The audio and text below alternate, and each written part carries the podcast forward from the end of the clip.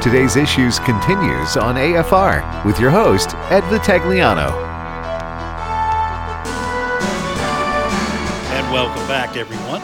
Ed Vitagliano sitting in for Tim Wildman today, who should be back in this captain's chair tomorrow. I'm joined in studio by Fred Jackson, and now replacing Chris Woodward, in a sense, is our very own Steve Jordan. You can't replace him. You can only hope to follow him. Yeah, I like that. Very nice. Nicely put. All right, Steve, we have a lot to cover. Yeah. So a lot of stuff. A lot of stuff that you, that you've you've uh, promised that I would talk about. So Yes. I had to. I was listening. I had to really get the, the books out and study, so I make sure that I Yeah. knew what I I couldn't talk about. Some of those stories I couldn't remember which one brought it up in our story meeting, whether it was you or Chris. So I just had to ask him. News I- is news, yeah. you know. Let's start here. I just want to talk, and we can just hit this and run, but give the latest of Ukraine. Now, we've been talking about Ukraine actually giving the Russian soldiers and, and Vladimir Putin more than he could thought he was going to get, more than he could probably handle. We're now hearing that the Ukrainian military has begun to shell Russian territory.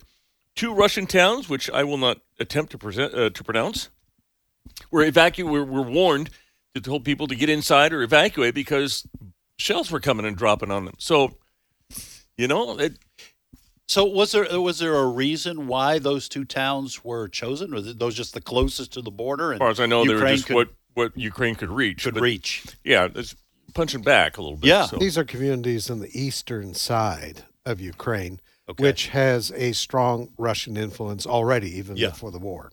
yeah.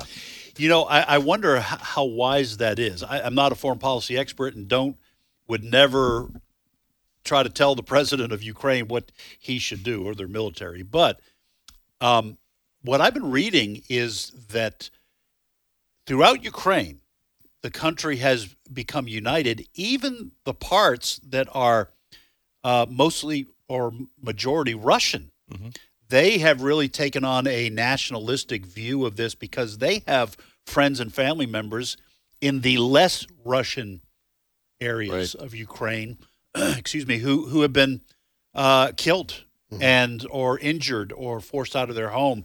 So I wonder how wise it is now to start shelling Russian towns. Do you lose some of that? If you kill some Russians, do you lose that potential um, a- a- alliance with the Russian-speaking? I think the calculation there is probably that uh, they will, the people in Ukraine will blame Putin for what Putin has brought on. Right. Um, and uh, I think Zelensky is hoping that by giving him a bloody nose and bringing this to Russia, the Russian people start going, wait a minute. This is like as if, you know, the North Vietnamese launched a, a missile on Seattle. Yeah. Um, people would, you know, it, it would probably upset a lot of people over here, but it might galvanize that, that country. Yeah. The other thing about Ukraine, mention this and we can move on, but the White House is now walking back the walkbacks.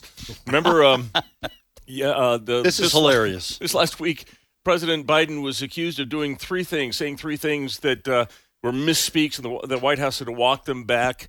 One of them was that uh, the the American troops might be going into Ukraine because he was sitting talking to the troops. He says these are tough people in Ukraine. You'll see when you get there. Right. And um, so people say, get there. You promised they weren't going to be there. Are they going to be in Ukraine? And the president, through his spokespeople and himself, said, oh, no, no, no, no, no, no. I meant when we're training Russian, we're training Ukrainian troops in Poland. Yes. That's when you'll see. And just uh, yesterday, someone goes, wait a minute. Did we know we were training Russian troops in Poland? Is that a Ukrainian. Ukrainian Ukrainian troops in Poland? Is that is is that a secret? yes, yes, that that was that because he was speaking. He was addressing the president was addressing American troops stationed in Poland. Right. And uh, yeah, so the question is now being uh, raised: Was he supposed to say that? If if we are, if U.S. troops are training Ukrainian troops in Poland, was he supposed to say that? You know, one of these days, I expect when President Biden is out at a news conference and opens it up for questions, you're going to see this big hook come from the side. Like the old TV shows, right? Pulled off the stage. Get the hook. Get, the, hook. well, you know, our, our moms all said if you if you can't say anything nice, don't say anything at all. Maybe what they should tell the president is if you can't say anything true, don't say anything at all. because he sure is doing a lot of walking back. Well, no And the last person to call on reporter wise is Peter Doocy. Oh Yes. man! Do not, do not talk to that young man. All right. Um, I heard you guys talking about um, some of the numbers that are coming up that uh, uh, perceptions, I guess it was, that Americans Yes. have that aren't real true. I wanted to play this is from Jesse Watters' show last night. He's talking about the United States American government is now making policy based on perception. I would say narrative rather than the actual facts. And he has some a couple of uh, examples of what we get wrong. I want you to listen to clip 12. A new poll by YouGov asked people what percentage of the United States is black. Their answer 41%. We think almost half the U.S. population is African American. And that makes sense if you consume a lot of media. The real number 12%. How about Hispanic Americans? The poll shows that we all think that 39% of Americans are Hispanic. Way off again. Only 17% of the population is Hispanic. How many transgender people do you think live in the United States? The people who took this poll estimated 21% of our nation's population is transgender. In reality, the number is 1%. How about gay people? We spend a lot of time talking about sexual orientation. With all that attention, surely that number must be high. Well, Americans estimated that 30% of their fellow citizens are gay. Wrong again. The real number is 3%. Now, is this starting to add up? The Democrats don't want you to know the real numbers because it would tank their entire agenda. Well, and let me let me first say that just because 41% of the country is not black, but 12%, we're not saying that's not important. We're not saying that 12% is not important. What we are saying, oh, for any of those estimates, what we are saying is that most people are getting their perceptions from what the media talks about, and those perceptions are wrong. We're especially interested, since we've been talking about Disney and the Florida bill, we're talking about the uh, uh, sexual orientation and gender identity. Actually, the percentage of transgenders in this country is actually lower than 1%. It's, uh, it's 0.7. I mean, it's, uh, it's, it's, He was rounding up. he was rounding up. So, uh, but people are Not that we want to round up transgenders. I just want to be clear about that. That's right. And listen, these people, I, I want to make it clear because last segment I got the the, the preacher anointing. At least That's the way I'm going to describe it. Uh, I do not want anyone to misunderstand. People who are transgender, people who are homosexual, are important to God. Yes. Just as important as people who are not gender confused, and just as important as straight people. All right. God loves these people. They're made in the image of God. But all of us are broken to some extent, and that is what we're dealing with.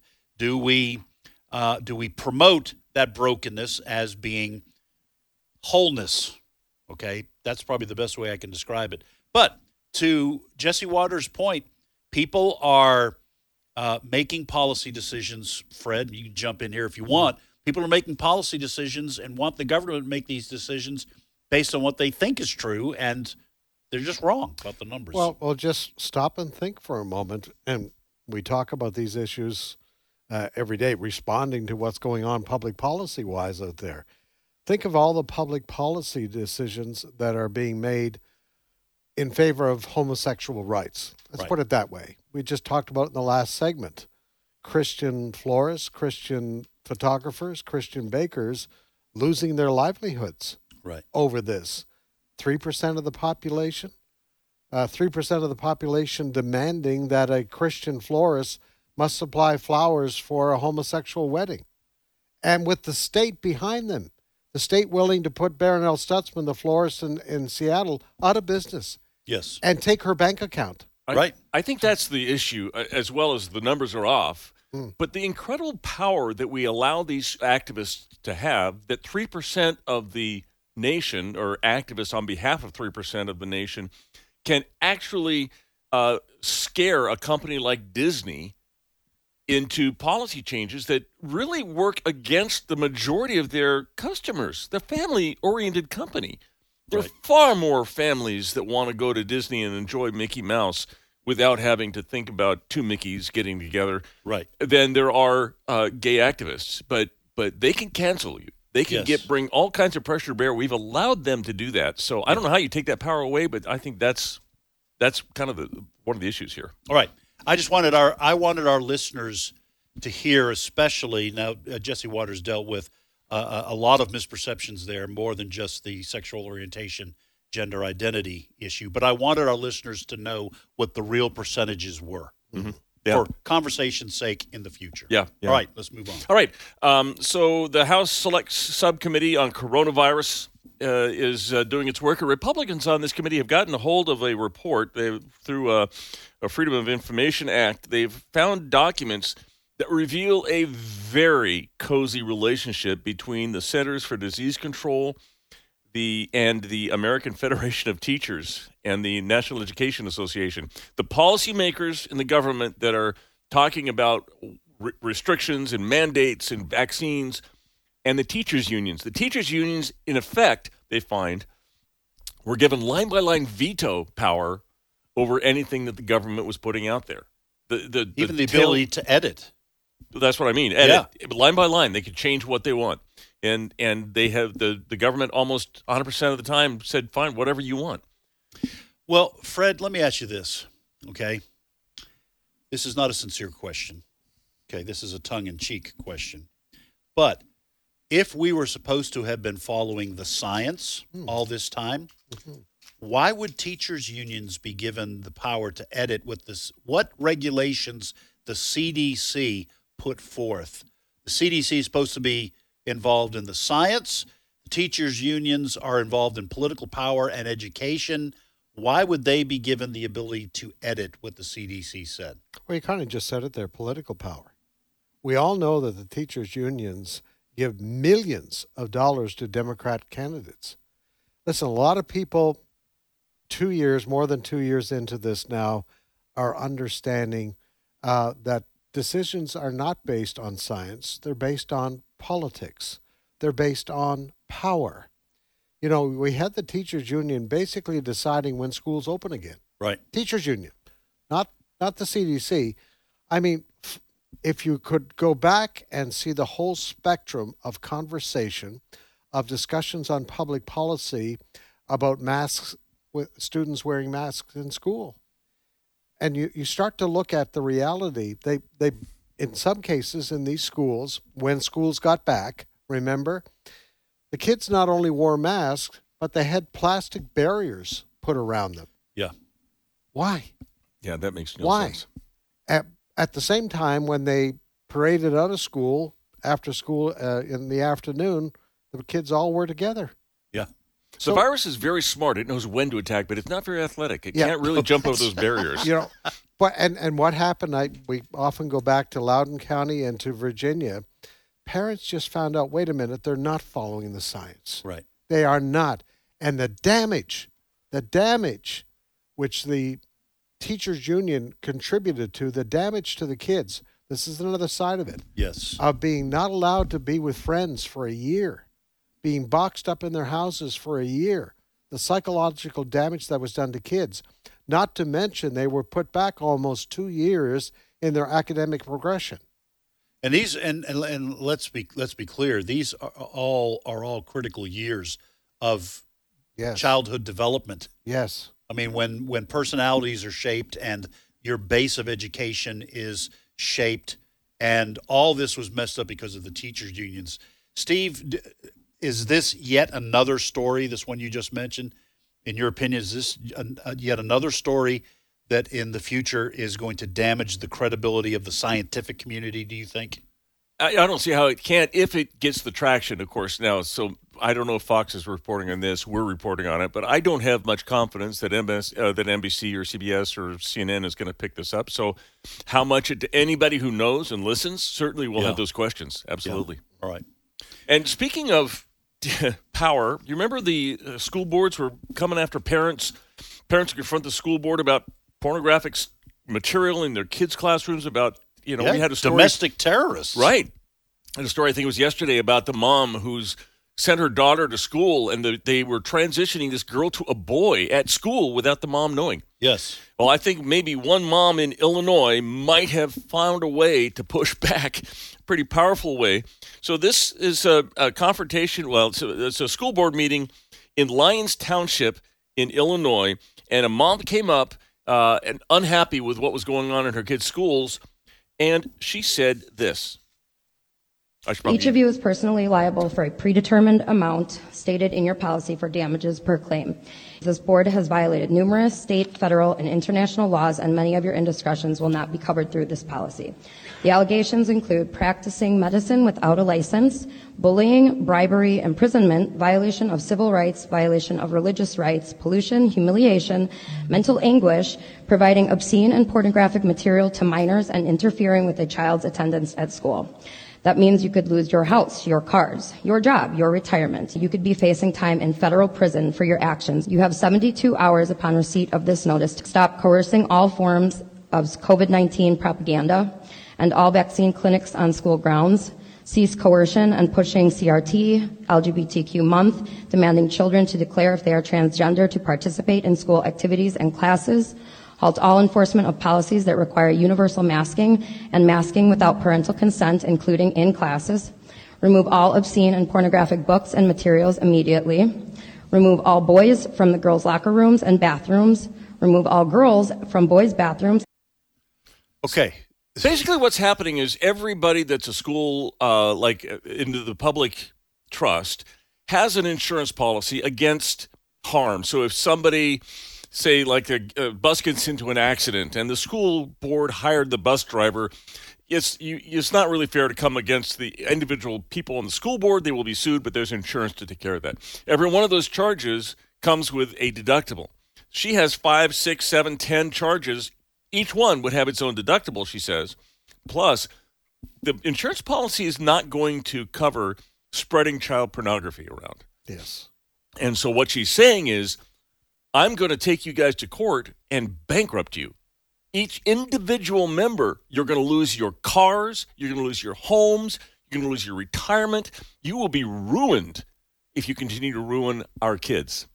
Bold. Yeah, Fred, that's a pretty big basket that she had with uh, a bunch of things. She had COVID uh, things in there, uh, like school clinics, masks, but she also had a number of these other concerns that we've been kind of talking about the uh, transgender ideology, um, you know, the homosexuality, the uh, the explicit content in the libraries that are available, sexually explicit content that is available to students. She's basically threatening to to uh, I guess civil suits, Yeah. but also uh, see about criminal charges being brought. I got to tell you, I, I, I'm I, I'm I'm not sure how I feel about her chances in in this. But if I was on that school board, I'd get a, I'd get with a lawyer or the school's lawyer and say, listen, are we are, are, are we taking unnecessary chances here by pushing these kinds of uh, progressive, you know, slash radical ideas on kids? Could we really get in trouble? Well, uh, I keep going back to Loudoun County. Remember what happened there in the last 18 months or so? You had a case of a young man who assaulted a young girl in a school bathroom. Yes. What did the school school board was made aware of it? What did they do? They transferred that boy to another school. He claimed he was a girl. That's why he was in the bathroom. That's right. They they didn't go public with that. They just transferred him to another school. And he did it again. and he did it again. Now, if you talk about the potential for a lawsuit, that is certainly one case. Now, I, I'm sure the, the school is going to argue about the material that's in the libraries, et cetera, et cetera, of schools. Right. But, you know, the public really needs to see the evidence. They, they hear the arguments sometimes, but they really need to be shown. We're talking about this book, Mom and Dad. Look at the pictures in this book. Look at what's being suggested by a school counselor to a six year old Right. that maybe Johnny or maybe Jane, you really want to be Johnny? We're going to help you. Don't and tell not your tell mom. not tell your A- parents. And we're not going to tell your mom and dad. I mean, and you, you, you know, people may be listening right now. That never happens. Oh, yes, it does. it does. Which is why they brought in that law in Florida. Right. It's it happening in, in, in increasingly Yes. shocking numbers. Yes. This and you know this is sometimes you'll have these news stories where a parent will come to a school board meeting and read something that's in the library Uh-huh. or that is being read in the classroom Yes. and attempts to read it to the school board members and they shut the parent down. Yeah, we don't want you reading that filth out, out It's in X public. rated. It's X rated. Yes, that's right. Well, that you're reading it to my kids, or you're Right. getting my kids to read it. Yikes. All right, Steve. All right, a few um, minutes left. Yeah, do you want to go with some headlines from the Bazaar uh, and the? You know you want to, Steve. I know I do. I want to go to the Babylon Bee. It's got some. It's got some pretty funny things uh, today, and of course, the Babylon Bee, is, as you all know, is uh, one of the most trusted news sites in the world for fake news.